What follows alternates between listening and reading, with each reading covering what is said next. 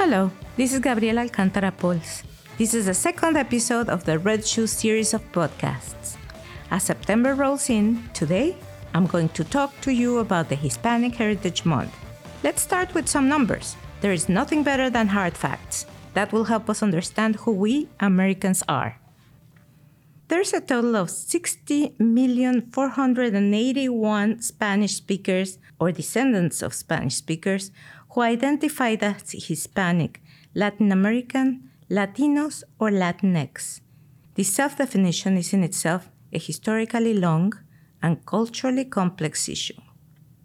United States total population is 233,854 millions, which means that roughly 20% of the population identifies as Hispanic. 60 and a half million of the total population are considered Hispanic. Of that number, almost 40 million are of Mexican origin, or as some of them have called themselves, Chicanos. Five and a half millions are Puerto Rican or of Puerto Rican descent. Two and a quarter are Cuban, two million are Dominicans, and six million are from Central America. 4 million are South American, and to complete the picture, there are 3 million Hispanics of unknown origin. As of this month, these are the figures published by the Census Bureau. The dictionary defines the word inheritance as the set of goods, rights, and obligations that when someone dies are transmissible to her heirs, or as the set of characters that living beings receive from their progenitors or the moral, scientific, ideological trait or traits that having characterized someone continue to be seen in their descendants. And finally, the traits or circumstances of a cultural, social, or economic nature that influence their descendants, which having characterized someone continue to be seen in their descendants. Finally, the traits or circumstances of a cultural, social, economic nature which influence a historical moment coming from other previous moments. In short, which values, principles, and customs do we actively contribute today to our society that were learned from our Spanish speaking ancestors? But which traits, tendencies, or characteristics can be attributed to this diverse group of beings? Trying to fit the cultural enormity of this group into one month is impossible, much less in a podcast. Originally, the Hispanic Heritage Month was not a month, but a week.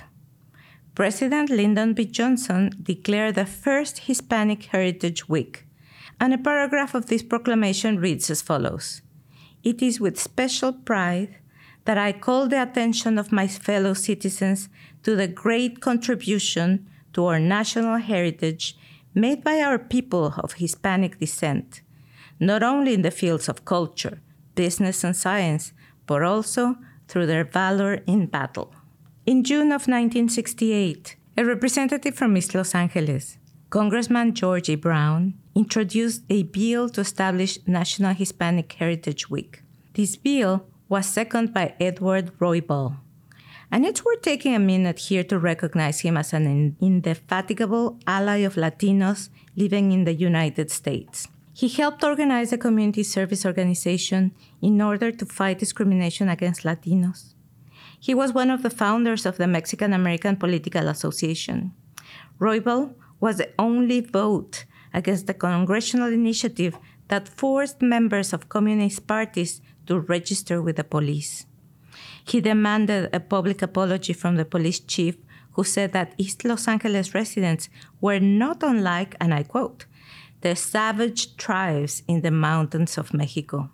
Roybal was also the one who wrote the first initiative to establish bilingual education in the country.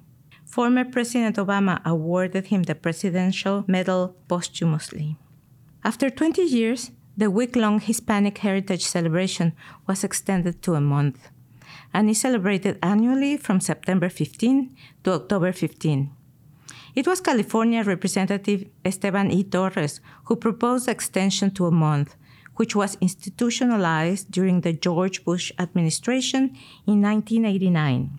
The dates during which several countries in North, Central, and South America liberated themselves from Spanish colonization, coincide in the month of September. Mexico on the 16th and Chile on the 18th of September of 1810.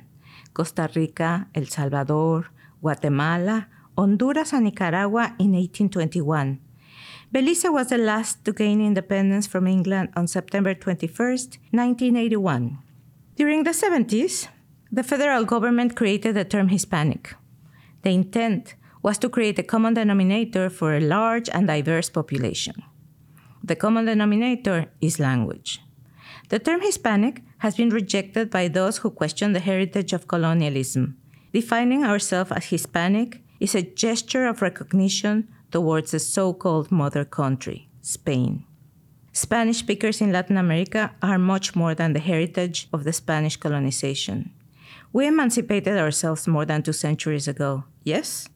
We retain a local and evolved version of the colonizer's language, but calling us the Hispanics is like calling the descendants of the British pioneers in the US English because they speak English. The term Latino describes an origin in Latin American countries, including Brazilians, residents of Curacao, Dominica, and Bahamas, even if they don't speak Spanish. The term Latino does not differentiate ethnicity or the color of our skin, but a geographic location of origin. In the 21st century, the term Latinx removes the particle O for masculine and A for feminine, switching it for an X, which allows the inclusion of those among us who do not identify as binary or consider themselves feminists. Language is complicated, and therefore, so is culture. Language is philosophy. Today, there are some Spaniards who insist that Mexico should be written with a J instead of an X we, Mexicans, decided a long time ago how we want to write our name and our countries. But going back to celebrating the contributions of the Latino community in the United States, by its definition, is the celebration of its cultural heritage. Culture as the environment we create and in which we develop the values, the principles that guide our decisions and actions. Well, let's take a look at the values of Latinos or Latinx. Traditionally, sociologists and anthropologists think that Latin Americans value family more than career or business. It seems like Jeff Bezos didn't get the memo. They also say that our perception of time is different as that of the Anglo Saxons. And well, the time set for a meeting is, let's say, more flexible than in other cultures. They also think that we tend to live more in the present and worry less about the future than other cultures. This concept is problematic because it separates countries into fast and slow economies. Of course, the slow economies are the third world. They consider Latin America as a slow economy, mainly due to the relaxed attitude of its residents, in contrast to the more rigorous and proactive work attitude of Anglo Saxons. The problem with this concept is that it masks the influence of the global corporations and foreign governments on the so called third world economy. In a day to day reality, we can observe that Latina mothers are concerned about introducing basic values to their children values such as honor, solidarity, compassion, cleanliness, and work ethic. What makes families more interconnected, closer to each other, is often solidarity and compassion. For instance, it is common in Latin families to keep the elderly in the family home instead of sending them to institutions when they require intensive care. We frequently see grandmothers shouldering the care of babies so that mothers can go to work. Obviously, cultural globalization and the demands of urban life homogenize families around the world. I can only speak from my experience. There is a certain warmth and humanity that I've only found in Latinos. The oft quoted cliche of mi casa es su casa reflects this generosity of spirit. A Latina mother in general would never think of charging rent to her daughter or ask her to leave the maternal home as soon as she turns 18. Children are seen as a valuable contribution to everyday happiness. My friend Tita from Puerto Rico cooks every day for her two sons. One is 20 and the other 22. She buys their clothing and does their laundry every week. She makes sure that they have transportation, school, and education and entertainment. She's a single mother and works full time, but I've never seen her slack in her responsibility to her sons. She's a normal Latina mother within the Latino normality. Appearance plays an important role among Latinos. There is a certain dignity in it, formalities and manners as well. Among the more conservative families, even language is monitored. Mexican families encourage and even pressure their children to get an academic education. This is true for most of Latin America, and it isn't only a foundation for economic and social mobility, but a source of pride. I grew up in Mexico City's suburbs, and though my mother was always interested in European and American culture, regional food played an important role in my childhood. Alicia, my Oaxacan nanny, introduced me to eating chapulines, roasted crickets, and taught me how to make tortillas and tamales. She taught me not to be afraid of different food, to treat different flavors as a sensorial journey. Food was a hub for social connection, as it is in other countries, and a source of regional pride, but most importantly, the medium to create a sense of abundance. We Mexicans are generous. At parties, we say that we throw the house out of the window, that we go all out. We are generous to excess. We enjoy cooking and eating, and it helps the immense variety of fresh ingredients that we have at our disposal. Whoever has traveled to Mexico, Central, or South America has experienced this ability to create the illusion of abundance, even in poverty. We sacrifice other consumables, but there will always be food for an unexpected guest, even if we have to borrow ingredients from our neighbors. This generosity of spirit is also transmitted to art the rich, abundant, colorful, and ornate art of the Americas. From the political cartoons of Posada to the murals of Rivera and to the easel work of the Mexican women surrealists of the 60s, there is a connecting thread, a sensory taste for color, a synesthesia. Music, with a tradition that comes from the court of Al Andalus and mixed with native, African, and European Baroque courts, also presents this taste. In the same realm, Latin American culture is a monument to humanism, from the cerebral poetry of Borges to the magical and ghostly world of Juan Rulfo. The heritage of Latin culture is much more than nachos, salsa, and Frida Kahlo. Latin American art is a universe in which one can travel a lifetime.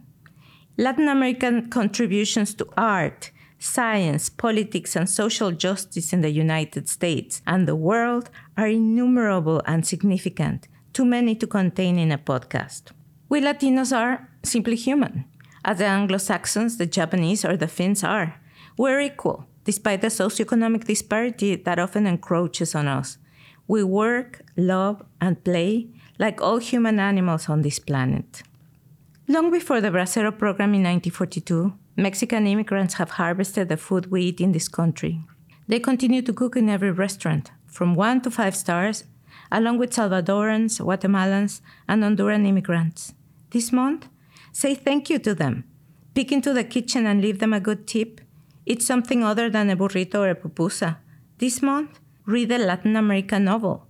Not only 100 Years of Solitude is worth reading, explore the immense variety of Latin American art, watch a movie or a documentary in Spanish. Let us then celebrate the mixture of all the elements that have contributed to the richness of the Latin culture, despite demagogues that also exist in Latin America, dictators, narcos, and machos that contrast with the exuberant richness of the Latin American spirit.